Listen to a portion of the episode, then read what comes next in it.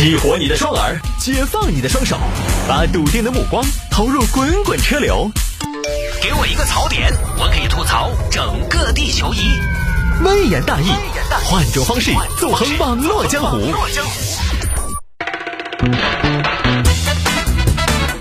来，欢迎各位继续回到今天的微言大义啊！有听众还摆一下特斯拉降价、车主维权这个事情。这个特斯拉降价呢是个事实，但是维权这次降价应该没有遇到大规模的维权吧？我在网上看了一些，都也就是一些截图，微信群的截图。这个呢，节目里边我们以前也说过，特斯拉价格起起伏伏，也不是也不是一两年的事儿了。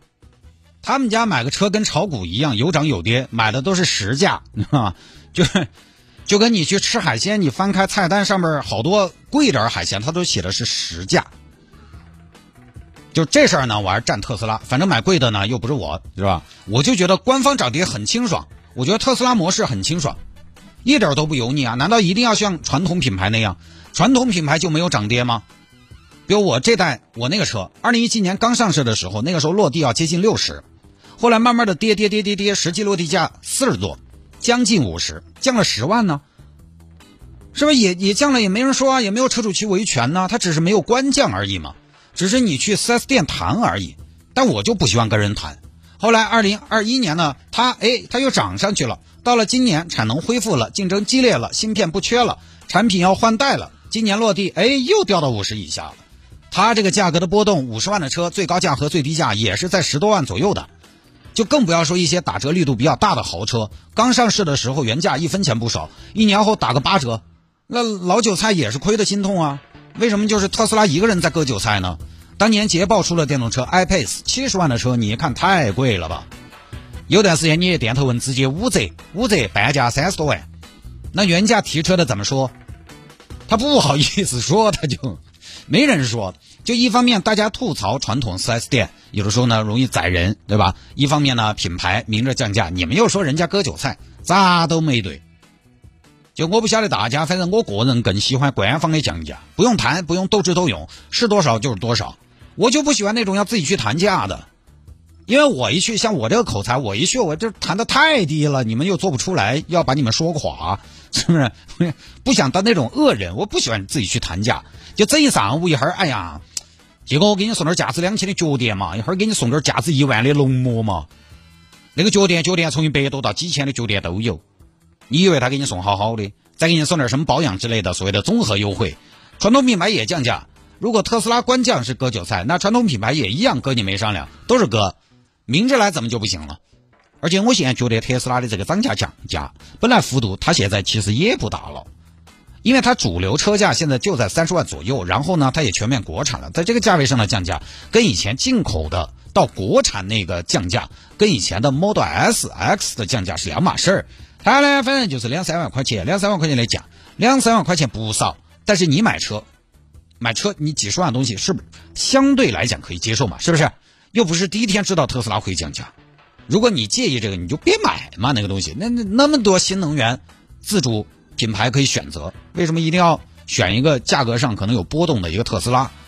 就是我一句话，永远没有人可以买到最便宜的特斯拉，因为你要知道，它的非常明确的生产工具的一个车企，人家不想做好车，就是要占有率，他要做丰田，不做奔驰，所以你要买这个车，你就得做好它可能降价的准备。我们同事买的摩托车单电机后驱长续航，一年不到，它那个入手价格就可以买高性能，也就是 P 版的 Model 3，性能上那都不是一台车。算起来至少亏了五六万，所以在不同的周期购车差几万块钱其实很正常。消费者呢一定要做好这个心理准备。当然，我还是那个观点啊，我这个可能就跟大多数的网友不太一样。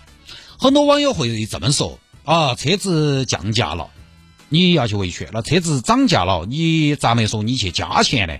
但是哈，我我还是觉得什么呢？在新能源领域降价维权这个事儿呢，我觉得是不是可以重新看待？因为它比较集中。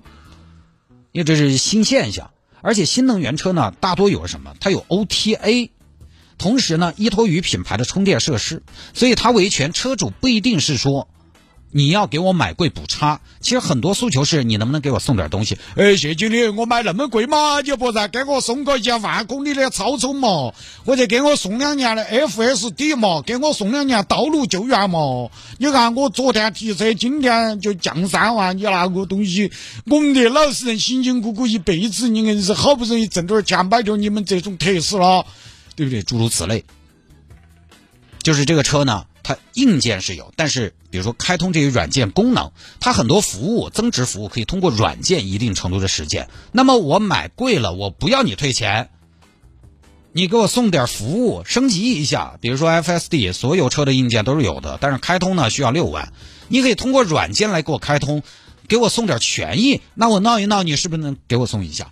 所以新能源，新能源它新鲜的嘛，新的技术，新的销售模式，那我觉得消费者和品牌之间，它是不是可以有新的博弈？